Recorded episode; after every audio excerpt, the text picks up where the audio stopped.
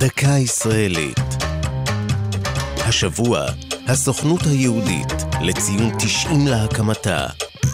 והפעם, עליית הנוער. בשירו "שירה הנוער" כתב המשורר והחלוץ שמואל בס כל עוד הנוער לנו במולדת, קום יקום חזון עם ישראל. ואכן, אחד המפעלים הגדולים ביותר של עלייה ארצה הוא פרי מאמציה של עליית הנוער.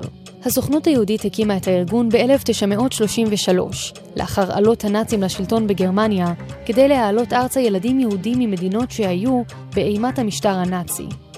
הפעילה הציונית האמריקנית, הנריאטה סולד, שעמדה בראש הארגון בתחילת דרכו, ארגנה מאות מוסדות חינוך, ובהן פנימיות כדי שיקלטו את העולים הצעירים ברחבי הארץ, בקיבוצים, במושבים ובערים.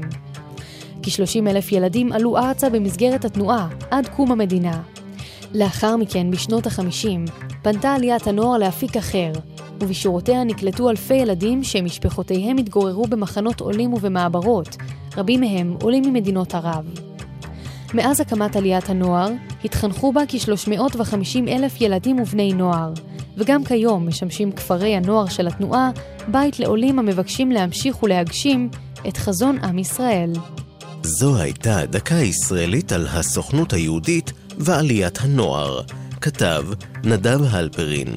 הגישה נועם גולדברג.